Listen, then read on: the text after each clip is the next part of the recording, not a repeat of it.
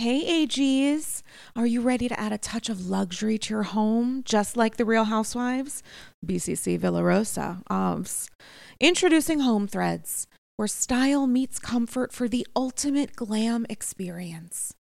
Picture this chic furniture, one could even say chic c'est la vie, that mirrors the elegance of your favorite housewives' mansions. With exclusive designer collections and a curated selection, HomeThreads.com has everything you need to make your space as fabulous as the housewives themselves, and always at the best value. Unlike Joe Gorga's initial attempts at windows, perhaps. Now, I have to tell you, I know that Padma is no longer on Top Chef, and may her memory be a blessing, but nothing has made me feel better prepared to host future seasons and potentially even iterations of Top Chef Upper East Side Edition than the Henckels clad 10 piece stainless steel cookware set in silver that I got, along with a two piece stainless steel ceramic nonstick fry set from Zwilling, thanks to Home Threads. It makes me feel like I am finally ready to be a top chef one egg over easy at a time. They're gorgeous. They look great in the apartment. For someone like me who lives in New York City, which with a very small space, what I have in my kitchen is important because guests who come to visit me see it. And I'm so, so thankful to have discovered Home Threads because now I feel fully prepared to make eggs a la francais. Head over to homethreads.com today and live your best Real Housewives life.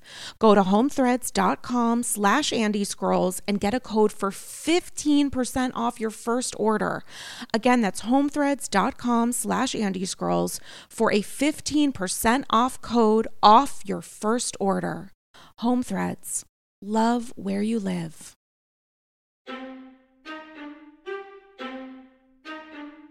The only thing getting sauced this Thanksgiving is cranberries and me. The only thing getting stuffed this weekend is the turkey and me. You guys, that's that was an iconic. End of the year because this is an end of the year best. I just have to say, iconic, iconic from the start. I'm so excited for a return guest. You guys, you fucking know what show it is. Andy's Girls, episode 267. Jesus, Wow. literal Jesus Christ. Uh, and I am so excited for a return guest, the People's People's Couch. You know him as actor, comedian, writer on Big Mouth. He's back to talk to this big mouth, Chatty Cathy. Welcome back, Joel Kim Booster. How are you? I'm so good. I mean, we are really living through such an amazing moment in Housewives. Like we're it's a, it's it really does feel like you know how the MCU does like different um eras basically, phases. Um Sure. Sure. Yes. Yeah. Um She says some of your some of your listenership might know that. And we're we're in like phase 4 basically of the MCU and it feels like we're in like a new phase of Housewives right now. Like it- we you know, like there are different eras to um, sort of what where where we're at, and it feels like we're in a really good place. We're in we're entering a really interesting, fun era of Housewives right now, and I'm excited. Do you think it's possible to compare current housewives with like golden era OG style, Scary Island, uh, LVP Taylor Michigas, Dinner Party from Hell housewives? Is it possible? Andy went uh, on, was he on Radio Andy or Watch What Happens or whatever, and he said that the episode that we saw last week was one of the top five episodes of all time. Absolutely. Do you think it is possible to compare the eras against each other or cumulatively? Um, you know what? I I do and I don't. I I mean, in terms of like sheer entertainment value, sure. I mm-hmm. I think that like if we're just basing it on watchability, then yes, last week, um, definitely is in the top five. But mm-hmm. here's where I'll say like the difference between last week and Scary Island. Last week mm-hmm. on Salt Lake and Scary Island is that it does feel like the stakes are so much higher now in in what in the draw in what the we are sort of focusing the drama around in a way that like that's what makes it feel like we're it's completely different. Like I- someone else said it recently um on a different podcast, but um I think it was Bitch Sesh, but they were talking about how like Housewives is now true crime. Um, it's now like we are we we are now in the era of Housewives where we are on our second documentary about a housewife and her crimes. Like ABC News is now breaking down what the arrests of, of famous housewives and, and the legal woes of, of housewives. And that is like i mean that's that that is crazy. It is wild that this is where we are at now I mean, sidebar, speaking of wild, is there literally no one else on the face of the earth that will go on the record about a housewife and crime other than Dana Pam? Why is Dana Pam continu- like you it's prestige to have ABC News doing an investigative documentary style piece on like Erika and Jen. It adds so much credibility, not that it's required, like Yeah. take pride in being a bravoholic, but then you put Dana Pam in there, and it's like, what are we doing, Yeah. guys? Was there no one else? it really is they're scraping the bottom of the barrel they're just sort of it, it doesn't make any sense but honestly it makes all the sense too at the same it time does, it it does. um and i'm i'm uh, happy for her at the end of the day it's the best. I Yeah. mean, I'll, whenever this, whenever someone's arrested, she's like, "This is the best day of my entire Yeah. life." And you know, it does make sense in some ways that she does speak on behalf of Bravo celebrities who have been arrested because she has been both Yeah. a Bravo, you know, uh, element of Bravo talent there somewhere hiding, and someone who pled guilty to fraud, Yeah. right? Like insurance fraud or something. So good for her. I mean, maybe I should be more reliant on her expertise because I think we all forget that. Maybe we just need to bring that up. a she's little been bit there more. and back yeah She has been there and back, and it's an odd. It is. I guess it's like an invigorating time to be talking about this through the lens of crime because when you think about the tree and Joe of it all, where Teresa went to camp for however many months because she essentially signed a document to Erika Jayne, who the question is whether or not did she know, did she not, but has never been charged or Mhm. credibly accused of committing any kind not of criminally culpable for anything that happened Right, not criminally culpable, and we'll see what happens from like a civil perspective. And then there's Jen, Jen who Shaw. was the ringleader Yeah. of a multi-year federal criminal conspiracy. I don't know that Crime Be Crimin can get any higher than that. No, and this is the thing. Like, we were talking about this last night when we were watching it, and it is like Teresa and Joe's crimes. They were defrauding the government, and it's like, who Yeah, cares? Like a bank. It's yeah, fine. it's like I don't fine. give a shit. Okay, Right. like they, you know, and they they paid for their crimes. Great. Um, you know, Erika and Tom, that gets a little bit muddier. You know, and, and you know, it's a little muddy with what you know how you know Erika's involvement in it and how much she knew. Blah blah blah. And now we've reached the point where Jen Shah is literally defrauding the elderly, Mm-hmm. vulnerable people, and it's like, it's it. I know. I actually do know where we can go from here and where we are going from here, because this is the thing. The next phase of Real Housewives that we Oh will enter, and we're we're sort of tiptoeing to the edge of it already. Oh no, I'm scared. is it makes complete sense that the entire this entire franchise has been building towards our first cult leader. And that is what we're getting. And Mary Cosby, who is at once, and I've said this other places, I mean, terrifying, um, gross, uh, really, really scary, but one of the most important housewives we've ever had. Keep her on the TV.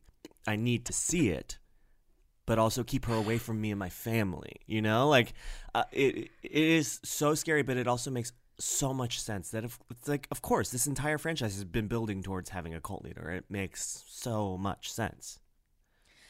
it is also just wildly insane that Jen is arrested essentially adjacent to being on camera for Mhm. this whole federal mishigas.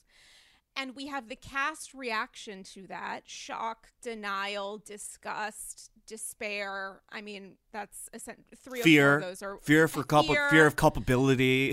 fear of culpability, um, recognition Yeah. of the fact that you know legal experts are experts in legal, which is a move forward from Beverly Hills, where it's like, wow, did you guys know that a lawyer practices law? Like that's new information. Mm-hmm. It's it's understood that I will call between one and six lawyers, and you know we saw the six being called. Yeah. And it's wild to see the reaction to that take place. And during the same episode, the same episode, introduce how are you different in how you process Jen versus Mary? Mhm. Because there is a huge different what difference what do you account for that like how do you process it. Well, I, I think that it's it's about sort of like what what they uh, know and don't know about Mary yet. You know, like I think um, this is the, I mean this is the thing that we were observing last night that was so strange is that it is so clear that Meredith has such a good grasp and handle on what is going on with Jen, and it feels like she is really, you know, on the right side of history in terms of the Jen Shah of it all. And yet she seems so mired in like loyalty to Mary in a way that makes her seem crazy. And like, here's the thing, uh, I, we might differ on this, I think, but as far as I'm concerned, give Meredith the middle snowflake. Um, oh you're i'm same, same Okay, great, same, great. 100% I, I think she you're in a safe space she really has i think she took the note I, she has taken notes since last season i, I think that Mm-hmm. they all sort of have upped their game now that they've seen themselves on camera and understand what parts they're playing within the universe of salt lake city and meredith especially like she is still giving us like disengaged energy but she's she's Mm-hmm. diving in a little bit more. She's ratcheted it up. She's turned the volume up in a way that i think is important. Um and I, I I can't tell how much of her loyalty to Mary is her is, is sort of like her understanding that she needs to like that, that someone needs to be okay with Mary. I don't know. I don't know, but it is so bizarre to see this woman who seems so intelligent and so on the ball with Jen Shah be so wrapped up in her loyalty to Mary M. Cosby. Yeah, I feel like with Meredith and the Meredith Mary dynamic, there is a difference between denial and silence. Mm. And I cannot figure out for the life of me an understanding of the reality behind how Meredith is processing Mary. And it's unfair to Meredith because we have such an obvious decision on camera that she has made about Jen.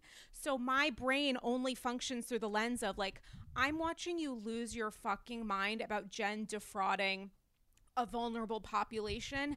And yet, isn't Mary doing the same thing? When you are telling people God will only love you if you give me a hundred K or whatever it is, how is that not defrauding or taking advantage of or manipulating a vulnerable population? You are you are monetizing someone's faith and you're also using it against them as if to say that you don't care enough about God for tithing 106%.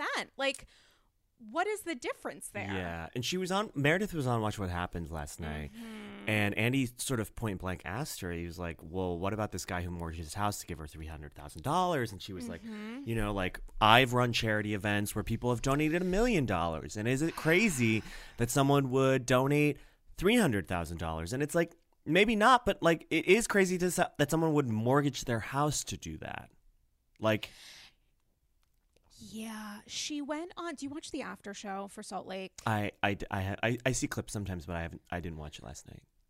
The newest one is a literal 30 minutes long. It is a full, essentially bonus episode of Salt Lake. And ah. she goes on a. F- it's so bad for Meredith. It's great for me, just like watching it. I'm like, holy fucking shit. She goes on that exact same idea and says, I see no, pro- essentially, I see no problem with someone donating a large sum of money because it's for charity. What's wrong with that? When you think about Angie's party, she goes, somebody donated a million dollars. Does that mean that Angie Harrington is a cult leader? And I'm thinking, like, do you genuinely believe this? That someone who cannot afford to mortgage their house is doing so, that that is the same exact same scenario as a multi multi millionaire donating at a charity event. She continues to give this kind of narrative style thinking, which is like incredibly selective, and I would say super disingenuous and yet yeah she she, she's really, believe tying it. herself into knots to defend mary and it's I, I don't understand it because she's a, an extreme i think she's she's one of our more intelligent housewives quite honestly and i don't really is. understand why I, I will say though it is exciting because i think like the more she digs her heels in on this the more explosive the eventual schism will be between that those two people and i'm i can't wait i don't know if we'll get it this season it doesn't feel like we'll get it this season but next season, I mean, Mary is insane. She is one of our most unusual, insane housewives I think we've ever seen traipse across the screen. And I think mm-hmm. like it'll be really exciting to see Meredith go head to head. You know what I also think though is we are building towards a Mary or excuse me, a a, a Meredith Yes. and Lisa split That's exactly what I was thinking. it really is like it, it is gonna be so on one hand it's gonna be so sad because they are like a real friendship that has been like a Mhm. decade long friendship but on the other hand that makes it all the more exciting to see it I mean, dissolve in real time because of the cameras the stakes are very high. Yeah. We saw them shoot the shit at Shabbat. There are uh, uh, the only good Shabbat to come out Yeah. of Bravo this year, so kudos to them. Um, but we saw, we have seen this tense atmosphere that continues to surround them because these are two women who have been in each other's lives for a significant period of time before Housewives. Now they're on a TV show, and I think they're both trying to navigate not just like their reputations, I guess, but what are their priorities when it comes to being on camera? Is it to protect each other? Do you just assume that that will happen so you can have these like quasi superficial, which isn't a judgment, but just like the top layer of skin style arguments with each other because you know that you'll come back in support? Or are you taking each other for granted because they do seem to be going on a path right now that is incredibly divisive? yeah Like I don't know how you get back from this. I, I really do think that it comes down to I think especially for Lisa, you can tell it really spun her out, the fan reaction to her after the, the first season. Like the reunion was really uh, interesting because it was the first time that you had got to see these women see what roles America had cast for them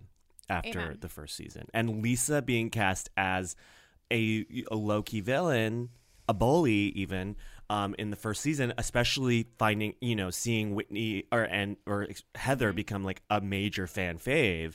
It was really fascinating to see. It really did bother her and sort of spin her out in a big way. And you know, I don't know that I don't necessarily think that Meredith um came out like super strong after season one. She had some good moments. Uh, you know, I think she was a pretty uh, the the fan base was p- pretty split on Meredith. I think there were a lot of people who were like, "Yes, Queen, we love. Give us go, girl, give us nothing." And I was definitely in that camp. Um, and there was a lot of people that were sort of like, "Okay, she's giving us nothing. This is boring. We don't like her."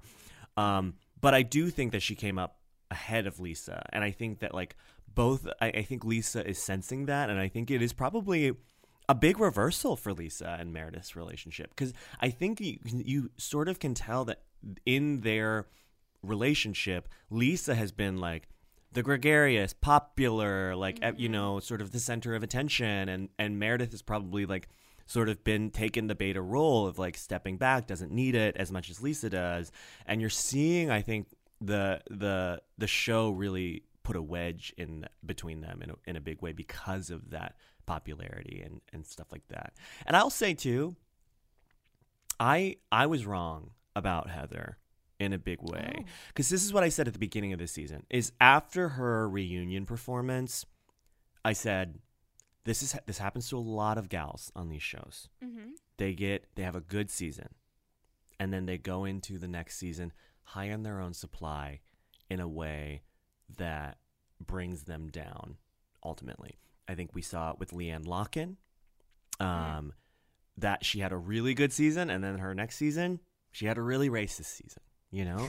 Um, Mhm. and it, and you you can't you just can't rest on your laurels and you can't say i had a good season people love me i can do whatever i want. And i sort of thought you know I I was sort of turned off a little bit by some of heather's behavior in the reunion last season and i thought well this is going to be it's going to be a tough second season for her i was wrong heather really has held on to what i think has made her beloved and i Oh, think that's where you're going. yeah, and I think um, I think that she has really cemented herself as one of the premier every women of any of the franchises. She really is a great audience surrogate. I think she really does say a lot of the things and react in a lot of the ways. Like she does seem like a plant. She seems like a normal lady plant in the middle of these like and it's and sometimes it's a little labored like sometimes i'm like i don't need to hear her commentary on every food issue Mm-hmm. in every episode you know like every time there's a spread she's like we got to get her you know her commentary on the food Uh, i don't i don't i don't need it every time Mm-hmm. Mm-hmm. um it seems a little self-aware but i do think that she is really like it, she does she i was wrong she does seem very natural in herself and sort of like lovely Um, I actually genuinely agree with that. I thought I was I thought I was going to have a different perspective of her first season 2 based on her reunion performance, which I felt like was a little much. She was Yeah. at a 12 when I needed her at a 7. these girls Like, these girls get the rihanna follow and it really Mhm. does changes everything. change everything changes everything. And I think what's actually helpful, this is going to sound super fucked up, but welcome to AG.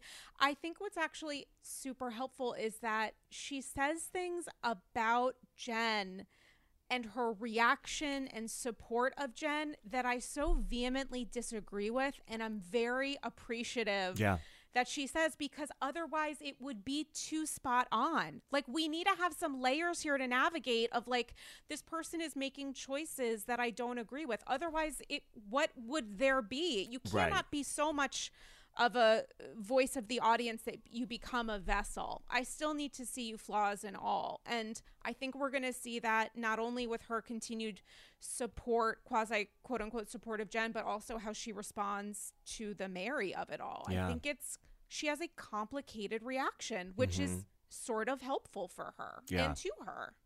Yeah, I, I mean, we, uh, Heather's reaction to the Jen stuff is also sort of inexplicable in the same way that mm-hmm. Meredith's reaction to the Mary stuff is, and it'll be interesting to see how it shakes out. I mean, I, but it is like useful in terms of the show.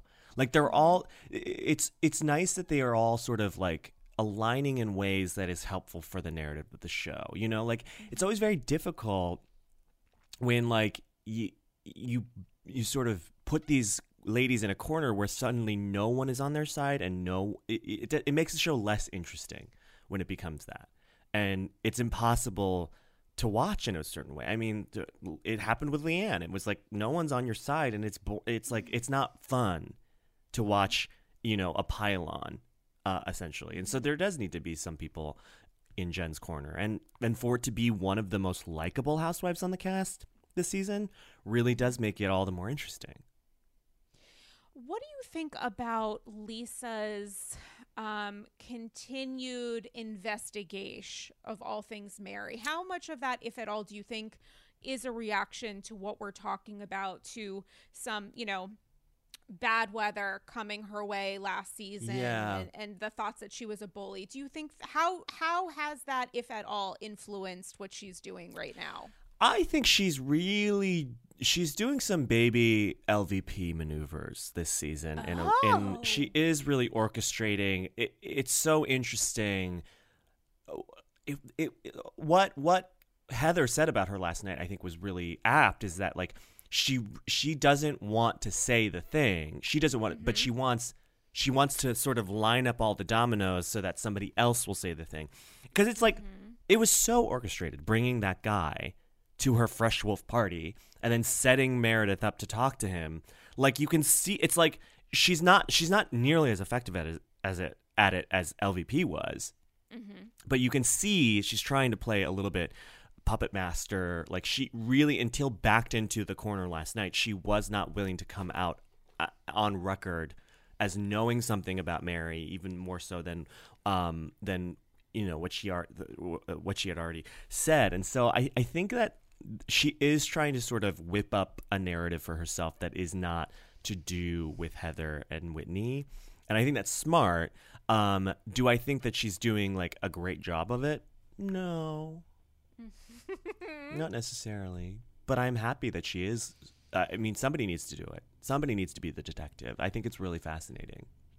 And she does seem to have this like extremely close or respect, filled with respect and um, supportive, understanding relationship with this person, Cameron, who we know since filming very unexpectedly and sadly passed away. Yeah.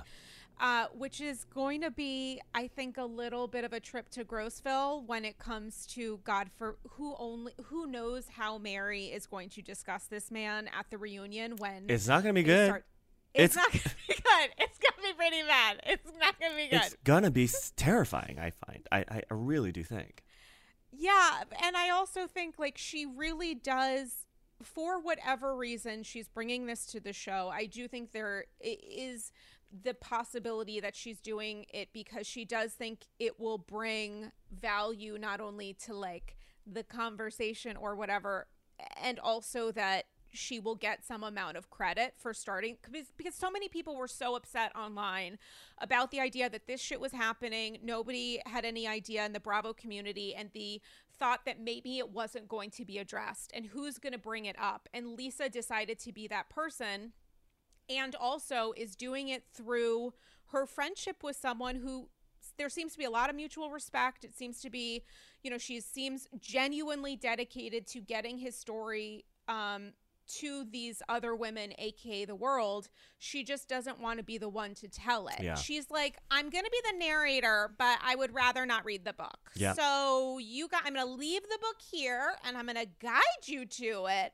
And I'm gonna say, maybe read the chapter, but I can't be the one to read it aloud. No. Which is that is a tough that's a tough kind of road to navigate, especially when the person that you're talking about is a fellow cast member. Yeah. Like, there's a lot here. I wonder if Lisa had a conversation with anybody about like who's going to be on my side, or maybe did do we think that she assumed that the other women would? Yeah, I, it's so strange because I, we just don't. Mary is such an odd person, and mm-hmm. it, I really don't understand like we're being told constantly that like she's such a good friend like meredith says like she was such a good she's such a good friend to me and whitney's like i love i love mary so much and like all of this stuff and like we just didn't really get a sense of like mary's connection to any of these women last season mm-hmm. she was just mm-hmm. sort of this like odd ethereal, ethereal presence sort of hiding in this closet for the most part and like i just don't understand I don't see what they see. Like she is one of the strangest housewives that has ever been cast. And I, I just don't get we have never seen on camera any of the the things that would make these women be loyal to her. And so it's really hard. It's confusing. I will say it made so it, uh, these editors are genius. They really do deserve all the flowers because like having Mary show up to the party last night being so sour and so weird and so mm Psycho, and then to flash back to Meredith asking her about this man, it, it made all the sense in the world. It's like, of course she's off. Of course she's being weirder than normal because she's she knows, you know, that like now this is sort of coming to a head. Like she's gonna have to deal with these rumors, and she's nervous. I, I again, she is terrifying. Like she will have someone killed by the end before this show is over. I have no doubt in my mind. I do think there is some sort of similarity between the cast reaction to Mary and some of the cast reaction to Erika in the sense that like this person is screaming at you or saying these nasty terrible mm-hmm. things and your response is to be like but I am your good friend or in the case of Whitney I do love you like you're saying these things and yet you're also telling us in confessionals that she sent you like stream of consciousness hate mail in text like why do we not why are we listening to her while telling her how much we care? Like what you're not pushing back at all because or or you do in the moment and yet you're doing that to fight for a friendship that I from the beginning don't understand. Yeah. Like friends don't say to friends like you're ugly, you look old, I look better than yeah, you. you Why would need you the plastic surgery. You love her? Yeah, it is. It, it is so bizarre. Really, really strange. Who do you think is going to come out of this on top when it comes to the end of the season obviously there was such an overwhelmingly positive reaction to all things heather gay do you think that there is a shining star to come out of this i mean we both i think are on the same page about meredith being the center snowflake but that doesn't necessarily mean she's you know going to be the people's choice at the end of this Yeah, you know it is interesting. I think it's still a little up in the air um, in a really fascinating way. I I said this last night, I, and I di- I really this show is so great because it has surprised me in ways that a lot of the franchises hasn't really surprised me recently. I mm-hmm. think this is one of the f- strongest first season casts that we've seen in a long time. i agree I think all I think they all are all actually vital. And and I or I remember watching the first couple season episodes of last season and being like, "Oh, I don't I think Whitney's probably going to be done after a season. Do I need, you know, um Lisa, you know, is Meredith going to give anything?" And they've all really risen to become completely vital. Like I, I just like everybody's had a moment in these last couple of episodes that has been so entertaining and so interesting and just like made it uh, it seem like the, they just we can't go on without them. Now, Jenny, I Mm. just I think Jenny probably peaked when she grabbed for Jen's snack bag. That was extremely important what she did. Um, and she should be lauded for that, and she will be remembered for that. She will be. mm-hmm. Mm-hmm. but I think that she has given it all that she can give by giving that snack bag. And I, I just, um, I don't think we need her back. Here's the interesting thing, though, and I'm sure you've heard that they are trying to do what they did with that one season of Jersey and start filming season three before they've even Right shot the the reunion. Oh no! mhm. Even though the trial doesn't start until March. I think they're trying to get as much Jen Shah in as they can. And so what I wonder is what they'll if they will have to keep Jenny again because it would be too weird to shoot a reunion with Jenny but not have her be her. filming yeah in during the the you know the weird season 3 parts. I, I don't know what they're going to do. I don't know if I I don't actually know if they're going to be able to start doing that, but that is what I had read is that they are production is trying to start season 3 before we've even shot the reunion. well, I mean, the math of it all, we're at episode whatever. I feel like we're probably halfway there. So we'll be in the reunion, I guess, January. Yeah. let's say I could be getting this completely um, wrong, but Stu is sen- is being sentenced at the beginning of March. His sentencing has been scheduled. It was scheduled when he, um, spoiler alert, pled guilty. Mhm. Big shock. S- Actually, sort of a, a decent sized shock um, in the sense of him pleading out so quickly. But Jen's trial is scheduled to start in March. So if they started shooting I don't know how soon before the reunion airing they would start shooting versus when the reunion is actually being filmed. But I would assume that they would want to cover as much of the trial as humanly possible because, like, who's flying in for that? Like, is that going to be the cast trip? Like, let's go to New York and Yeah. like see what's happening. Well, that might be show why they the they want to get in as much District. before the trial because if Jen is in New York, I wonder if they're either going to tr- how much they're Oh, going to try. Such a good point. Yeah. I, I I don't know, and also you know what? Who knows if this will even go to trial? Like she might plead out, especially what? if Stu flipped on her. Mhm. She It's might be backed her. into this corner where she doesn't have much of a choice. I mean, I totally agree with you when you think about the reality here, but the reality TV side of Jen Shah is that I think she's actually comfortable making decisions that don't play well for her legally if they extend her journey on Housewives. Yeah. Maybe she is thinking this is a good investment if I'm already going to be fucked so that I know that I have a job maybe when I come back or whatever that is. I I don't know that she is willing to step outside of this because it does appear she hasn't listened to any of her legal counsel. I mean, she got arrested and went on social media talking about how rich she was, glam shots. She's done a lot of things. She's continued filming, obviously. She's made decisions that you would think she's being counseled against doing. So I wouldn't be surprised if she continues to participate in this up until the very last Yeah.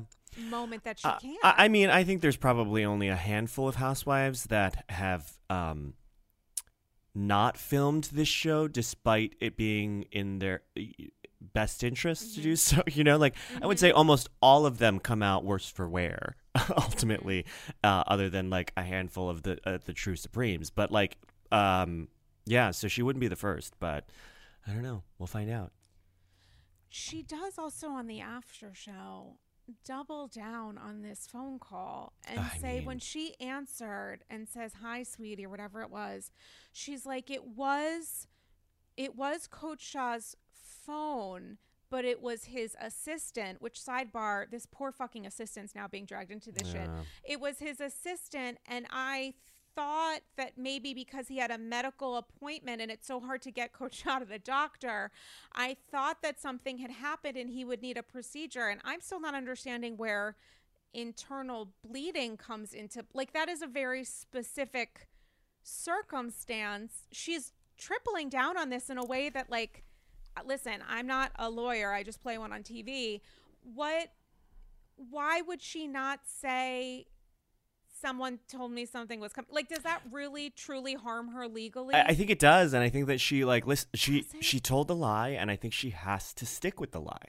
I don't think she has Yeah. a choice. Like I, I uh, she, she has can't to look like a down. liar she can't Yeah. look yeah because if it yeah because if she looks like a liar at this point at the biggest most uh, important crisis point for her maybe ever when it comes to finding out that this stuff is heading down the pike like how does that affect her when it comes to listen um this is all a conspiracy against me and i'm totally innocent and um stu's maybe guilty but what he does on his own personal time that absolutely involves me is on him. I mean i don't know how this is going to work out for i don't know how continuing on this show is in any is doing anything but like tripling down on harming her defense and yet you know if she was really interested in protecting whatever semblance of freedom she has she wouldn't have gone on reality tv to begin with so how is this in any way surprising Yeah, no, it's true. I don't know.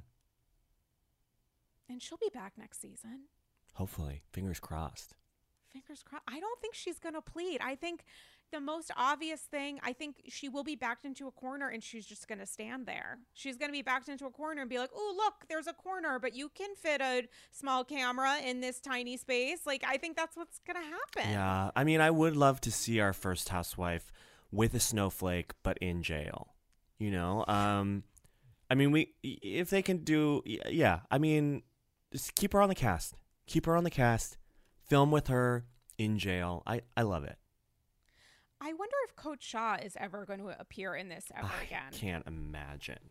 I just can't imagine. And he's a lawyer. He was a crim. Wasn't he a criminal defense attorney, or maybe not criminal defense, but he was a personal injury. Maybe he a lawyer for many. I mean, that years. seems like a scam. So yeah, that tracks. I just, I honestly feel bad for him. Except, like, sir. Yeah, I mean, he's- what to say here. He was one of our hottest and seemingly Yeah. most um, down to earth house husbands. Um, and to lose him like this is really tragic.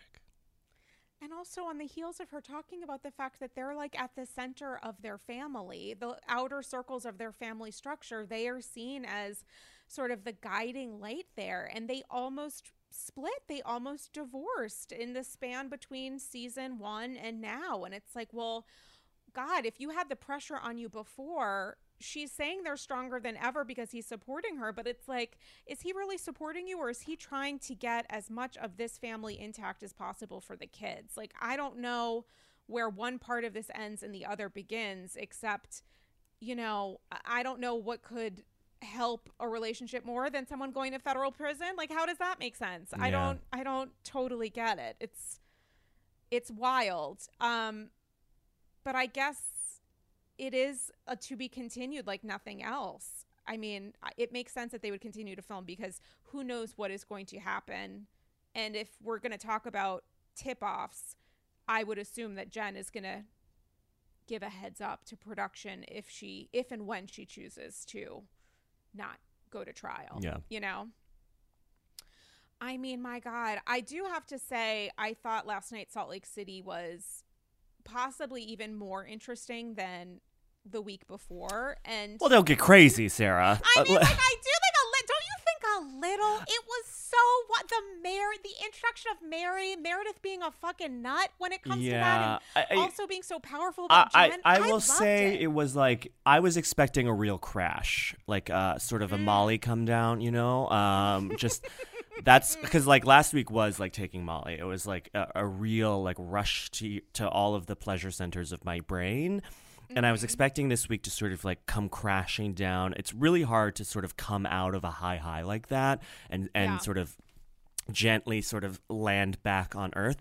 And i thought they did a good job. It was it was an interesting enough episode that it um i felt like it was a good transition out of sort of the high highs that we had. And it seems like we're going back up into the atmosphere with mary next week. So it will be int- i i think it was it was definitely good um and fun but it was not top five I mean, I really fucking loved it. I felt like I was like raring to go. I mean, we're after. grading on a different curve with these ladies. We really are. I mean, are. compared compared to like sort of the the the low lows that we ended out Beverly Hills with. Um, Mhm. I I also think like you know I kept seeing the Orange County trailer last night, and I was like, Heather is not enough. Heather Heather's is not not enough to play that trailer in the midst of a Salt Lake City episode. I was like, y- you just can't you can't do that and expect us to be excited to watch these bozos. No. Did you watch last season of OC? Um, I dipped in and out. I I watched the reunion. Okay. Um, a lot. Um, and uh, and that's usually what I will touch down on with any franchise, even the ones Uh-huh. that I don't watch regularly, as I like to dip in with the reunions. But um, yeah, it just it's not it's not it. It's really not it. Mhm. And I don't think the answer is bringing back Vicki and Tamara. I really don't. I think like I, I think it's time to take OC behind the barn. I really do. I think we've got I I think we've squeezed that orange for all the juice it can give and I think we need to let it go. Well, I do feel like we're going down that path of putting shows on pause because Dallas is like either rest in peace or you know just somewhere at in some point in time just being left there for a for a significant Yeah. period of time it became too much too chaotic too much of a crisis behind the scenes that they were like let's just take this out back then there's New York which is on seemingly an indefinite pause it is possible that some of these OG franchises of which there's really only one. Yeah, listen. There's there's there's there's a finite amount of real estate Mhm. for these shows on Bravo. And if you're not bringing it, then you got to go. Cuz there are other cities waiting in the wings Okay. There's this the Mhm. peacock spillover of it all. It's like bring off some of these ladies off the fucking peacock bench and put them on primetime, Andy. Because these Um. some if you're not bringing it, then get off primetime. Go go you know simmer down in the peacock room for a while. And let the real pros take control. I just, you know, I just don't see it. And here's what I'll say about New York. Mm. I, I actually think the reason that we are taking a season off from New York because Okay. they are going to fire Eboni and they did not want it to be a thing. And they think that if they give us distance between the next season, enough time passes that it'll go quietly and that it won't be as big of a, a deal as it was. I don't disagree with you. And I've also been like hearing some stuff that I find incredibly confusing that maybe we'll talk about offline. What do you think would happen in addition to that if that were to take place? If she was not returning in some capacity, do you think that there that would be a part of a large cull? See, I I don't know because like it, it does it feels extremely wrong to get rid of Eboni and not get rid of Ramona too. And I will say I, I haven't been watching I'm not caught up on Ultimate Girls Trip. I think it's fine. I think it's very interesting. I think it's a different What episode? What episode? um I, I just Two. finished two. yeah, um, wait until four. Circle back after four. yeah. You're gonna lose your mind. I think. And Okay. um, I think it's a different beast entirely. I love Mm-hmm. the sort of pullback of the curtain. I love them Mm-hmm. sort of really talking about the experience of being a housewife in a way that you can't really, we don't want to see on on a normal season. Mm-hmm. But the way this show and Mm-hmm. Andy protects Ramona is so it's I've reached my limit with it because like it is even just going t- so far like obviously they are still showcasing her horrible behavior but like the calling Kenya Portia of it all to then mm. sort of do like a montage of like being like see she does this with all people and it was a really weak sort of point A point B like I, I mm-hmm. I will say Kenya gave her a lot of grace in that situation. I think they all did. Um, but like we know Ra- Ramona's a racist. We know she's a mm-hmm. horrible. Like it's just like mm-hmm. in this in this year our Lord 2021, I just don't need to see that on my TV. You know, I would rather see Mary M. Cosby, a literal cult leader, taking advantage of, you know, dimwit in her congregation Mm. than Ramona right now. It's just too much. And, you know, the reunion didn't happen. And there was a lot of feedback that that didn't happen because they had this property coming out and they wanted to position it as best they could and they were doing this because maybe New York was in a such such a dark place that they knew it would be a fucking shit show and unsalvageable and also they knew that Ramona was going to be on this spinoff. And yet, there is a part of me, even though this is sort of counterintuitive, that wonders, regardless of the New York reunion not taking place, is it possible that they are positioning Ramona on this spinoff in such a way that she will get sort of a generous goodbye? That like this spinoff is her is her It does feel a little bit like a swan song. Yeah, I agree. Um, Right? I, I, I mean, I don't know if that's true or if it's wishful thinking. I, I could Yeah, see it, but Same, same. I will say that uh, Ultimate Girls Trip is really doing a lot for Lou. It's interesting who's coming out on top. Kenya has never seemed more normal. Melissa is seeming very fun. Like I, I like Kyle more than I've liked her in the last couple seasons of Beverly Hills. It's sort of reminding me of what was great about Kyle in the first place. Cynthia is weirdly coming off so strange and socially awkward and and not reading. Teresa is sort of a non-entity in general, which is interesting. Um and again, like um, Ramona is, you know, looking ter- more worse for wear. I, I would see. I, I think it's either going to be an entire call. Um, l- it's interesting. Leah, speaking of somebody who had a great first, uh, great season and then came in high on their own supply and sort of ruined it for themselves. It's uh, Leah McSweeney. Uh, I I would love to see Dorinda back. I'll say it. I would love to see Dorinda back. And yet And she's Jill on the B team. They're both on the B I know. team. They like have this A team and the B team, and I don't know what the being on the B team does as far as play for Dorinda because it's going to be like Chaos Incorporated over in the Berkshires. But I, I, I do I- think that like know. they either need to do a full call or really bring back some heavy hitters. I, I just don't know what to do. I mean, uh, New York should be a slam dunk. There are Mm. enough interesting people, characters in New York that it should be a slam dunk. I don't know why they're struggling. So, but um, I do want to pivot a little bit Yeah. because talking about a slam dunk, part three of Potomac. Ugh. when I found out it was a four parter, I did not know. I thought it was only three parts. And I was so relieved. Um I do think this one was was amazing, grading on on Uh-huh. the curve of all of it, but I do think that it was uh, I don't know that we ever need four parts for these things. I mean, I'm grateful for it. I do think that this is making a better case for four parts than Beverly Hills Mm-hmm. did, certainly. um, really? Yeah, I, I don't think that Bev. I think Beverly Hills really felt padded after the initial Garcelle and Rinna stuff. It really did become uh, sort of stretched thin. We kept sort of dipping in and out of Erika in a way. I, I wasn't enter- Huh. I wasn't fully entertained by all Okay. four parts of Beverly Hills in a way that I have been with Potomac. Um, but yeah, I um.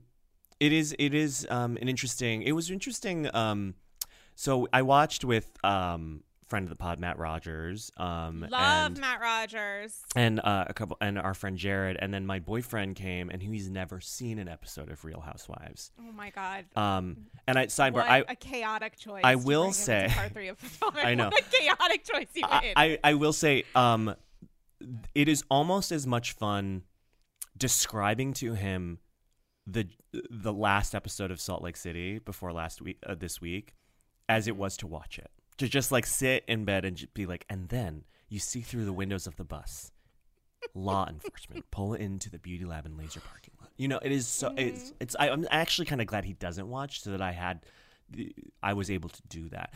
Um, but it's really interesting to see him watch this reunion and sort of um, really pick up on like all the things that you'd want him to pick up on. Um, although I will say he sort of he was like. I was like, oh, okay, who are your favorite? During like the middle of a commercial break. And he was like, that one on the end. And it was Ashley Darby.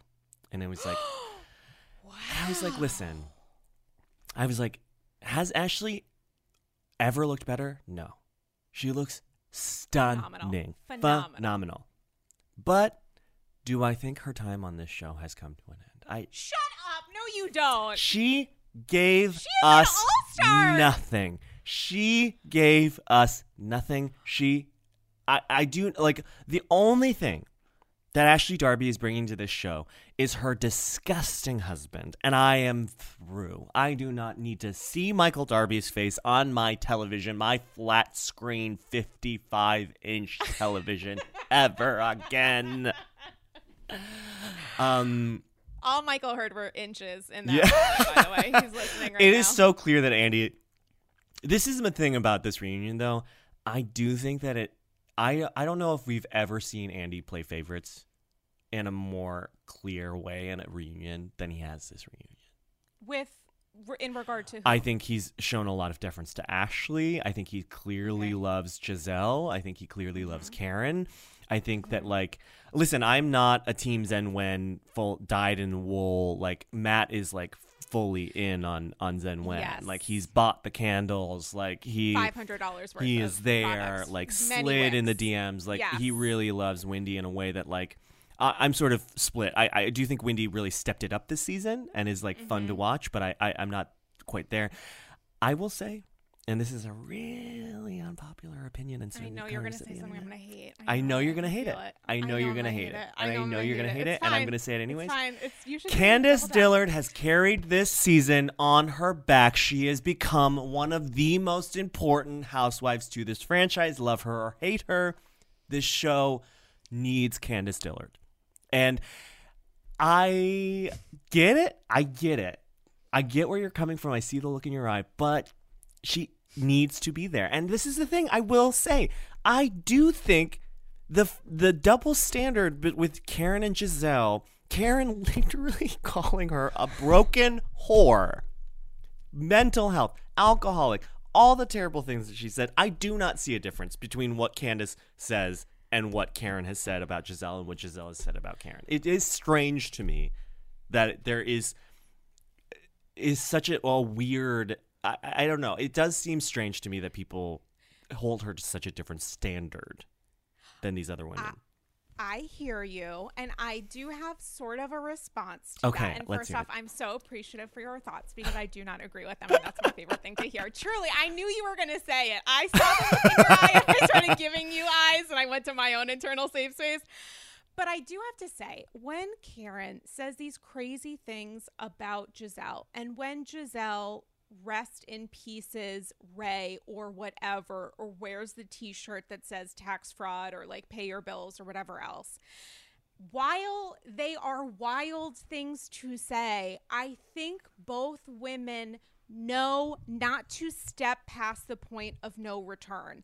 And as odd as that is to say, I think if you ask Gizelle, being called a broke down yada yada yada is not past the point of no return. It's just Karen having a moment. And there is a difference between having a moment and being someone who vocably, vocably, vocally, audibly says repeatedly, I am going to come after the thing that I know will hurt you the most, and I'm going to do it. I'm going to make you feel such spiritual self harm, and I am going to do it better than anyone else, and does not take an ounce of accountability for it. She, in fact, Candace, and, and that's what I'm talking about. Candace, in fact, says, I you're just not as good at making someone Yeah. feel bad as I am. She and sticks it's the landing. All, she sticks the landing and it's all the ugliest tropes. She body shames, fat shames, says these uh, has is doing some othering stuff with Mia that's incredibly uncomfortable. Well, I will say she really did apologize for what she said about Mia's mother. and then also referred to her mother as that at a point under her breath during part one. And so she- like, sure, She okay. also, I, I will say that this the thing that makes Candace iconic to me is the delusion, is is the way she ties herself in Let's like when she told Mia that she's, you should have been grateful that I didn't go. It it is the same when she uh, in in in the season when she threw the knife at Ashley. It is the same sort of energy as she was trespassing in her home. It is so funny. I just I like I really see her as like a broken human being in a way and I want to protect her and I want her on this show. I do I I hear what you're saying about the differences in their reads, but at the same time I just um I, I think it's like a uh, a context thing of like I don't necessarily think that Candace is uh, always going for what she knows will be the worst thing because like in, and especially in terms of the body shaming of it all i mean like gizelle and karen have so- spoken so heavily about each other's genitals in a way that is like And yet, I know this is a weird thing to say. There is a difference between her talking about someone's vagina, meaning like Karen after Gizelle's, and Candace specifically talking about a new mother and saying wide bodied. She knows exactly what she is doing. She's looking for the sensitive spot. And For what sure. Karen is doing is just being a mess. There is a diff- there's a difference here in the stakes. You are going after the softest spot of a person. I don't mean that literally. You are figuratively going after the softest spot and you are squeezing it. And then because she is in a world like no other and you know there's the mom of it all and obviously her mom not taking accountability i'm sure that inspired candace's disinterest in it as well and that's a very shortened version of what is a much longer more nuanced and complicated dynamic in history but with Candace, it, it got to a point where it was really not fun to watch. And I say that as someone who does not think she should be uh, removed from the show any longer. I really appreciate her on the show. There are also moments where she had asides during this part that I was like genuinely laughing at. Like her reaction to Dr. Wendy was iconic. Like that was wonderful. oh well can also shocking at the end to see her stand up for ashley to nicki No, minaj. I was it. like- they were all in such a state of shock. it didn't know where they really is Yeah. like that it's one of the reasons why potomac is one of the strongest franchises right now is that you really a lot of these women are zigging when you think they're gonna zag Yep. like the the ash and, and actually i find the ashley and candace relationship to be has grown into being so fascinating. Because even in the Mm-hmm. last part when ashley and candace were sort of like yeah i mean we can hang out. Like we can have fun. Like Mm-hmm. it's like we can film together. Like that's the, that is the the nutty thing about them is that like they are both like yeah we'll film together. Like they show up to the same events together even after all of this like they are still sort of there. It's just it's really it's really interesting. And i'll say one last thing about candace is that she does have the best single of any housewife like the most Drive Back is iconic. drive I've back listened is to- a I good mean, song It's It the is. Instagram story theme for the days. yeah it honestly. really is like she really did she did that um and i'm proud of her um do i think it, she has a career no um but she as sort of based on all of the housewife singles we've ever had i think she's definitely up there for sure I mean, also talk about an empathetic moment when Nicki Minaj asks her to sing. Watching that in long form is going to be. i can't wait it's going to be. so- Uh, Nicki, this is going to be. Like, I, it's just I can't say the word iconic again because I'm rolling my eyes as I say it, but it's going to be spectacular. yeah, yeah, yeah. I can't wait. Um, what I um Mia gotta go. brings nothing. Um, Tough, tough. my boyfriend said I asked him. I was like, "What? Do, what do you think about Mia?" And he said, "I don't know which one that is. I forgot she was there." um, total non-entity. Um, yeah. Um, uh, the husbands always nice to see the husbands. I do think that there's like an interesting sort of this show has an this franchise this city has an interesting relationship to the husbands in a way that is like Mm. unique to them. It's nice. I love Chris. I really do. Um, I like Eddie. He, Eddie does seem embarrassed of Wendy, um, as he should be a little bit. I do think that like there is something there. I will say I thought Wendy had a really strong part two and a much weaker part three. Like I, I genuinely do think that her point about that blog was read about by a hundred people and you brought it onto a, show, a platform watched by Mhm. millions was like one of the better points brought up at a at a reunion in a while. Um, but the the sort of science project board and the the manila Oh folder God. I mean, Andy straight up saying to her, like, I don't think this matters. it's like really dark and sad. Um, not a win for Wendy, ultimately. What do you think about Wendy's kind of turn, uh, almost like her turn of persona this season? How are you? How are you processing? I don't the see it- of it all. I don't see it as a, a huge shift. I see it as a natural progression of someone who just saw themselves on TV and is sort of, sort of noodling with the dial, like sort of turning the mm-hmm. treble up and turning the bass down, and sort of, you mm-hmm. know, like just adjusting the things that she thought worked in the last season and sort of you know making it uh, making adjustments taking the notes. Maybe she took the wrong notes. Who knows? But like mm-hmm. i don't think it's like a huge wild shift unlike anything we've ever seen on this show i think that she's um given a lot she's been fairly entertaining i um yeah and I, I i it'll be interesting to see how she adjusts from here um but like I'm glad that she sort of stepped up. I mean, she moved from the end to the next to Andy. Yeah. And that's huge. You don't see that happen a lot. You really don't. And I also think, you know, she's on her second season and what a quasi shift this has been. And I do think that there's a sort of recalibration that she'll make. And I do also have to say, like, the first two parts were kind of dark for me to watch. I didn't die for them because of some of the Candace of it all, because it felt really tough to watch this person be like, it felt like at some points she was sort of gaslighting the audience as if to say the things that happened didn't really happen but when they did happen i did them better than anyone else. And this part was the first part and i know i'm in the minority for that but this part was the first part where i was like enjoying it in a way that i typically always enjoy potomac. I felt like there was a spirit there and a vibe there that was really interesting. I really appreciated what Candace said about her mom and what mm-hmm. Chris said about his relationship with Candace and the business of it all that was incredibly clarifying. And I think the Nikki is going to be the Nikki element, I think, is actually going to be humanizing for everyone Yeah. on that couch. Maybe most importantly, for the purposes of Candace's like time with the Bravo community, I think it actually will be humbling for all of them and helpful for all of them in the eyes of us. Yeah. which I think is is helpful. Uh, one last thing I'll say Tell me. is that it really does upset me that Andy would say to Candace, like, well, why is everyone telling me to fire you? And yet doesn't say the same thing to Rinna. When people have like the, that's what I'm talking about with the favoritism. It's like yes, clearly he has it like a love for Rinna, sure, and I get that, but like we've I you look at Rinna's Instagram, you look at Twitter on any given night of any of these reunions or any of these episodes, people want Rinna fired just as much, if not more, than people want Candace fired. I will say that, and it is interesting to me that he doesn't bring it up in the same with the same veracity that he brings it up with Candace.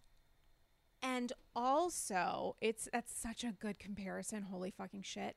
It is also interesting to think about those two because in many ways a big reason that people want Candace fired is because of her behavior off camera, which if you were team Candace, you could maybe argue, sure, it's become a part of the plot now, but that's not necessarily her central role on the show. She should be judged more against what she says on camera.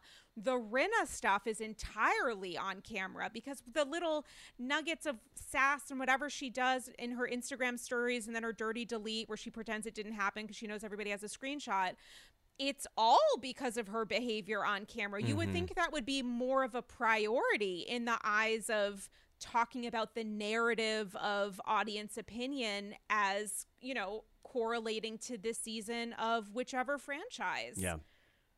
That's oh my god, that's an aha moment. That's an AG aha moment. And I'm so appreciative that you said that. Also, you need to come back because I truly die for you. And I actually would appreciate you coming back and us like kind of talking through the Candace of it all. Yeah. Because I think that that's actually helpful. And I think that you raised some points that are interesting and you did it in a way that didn't feel like you were um agreeing with her behavior where Oh, you're like there's a there is a thing here but also she's a superstar and what's difficult for a lot of people when talking about this is it feels like if you are team candace you're excusing all of her Yeah. shit and it's like it doesn't have to be that way there's another path to travel that's more complicated and more nuanced and i think better for everyone involved Yeah.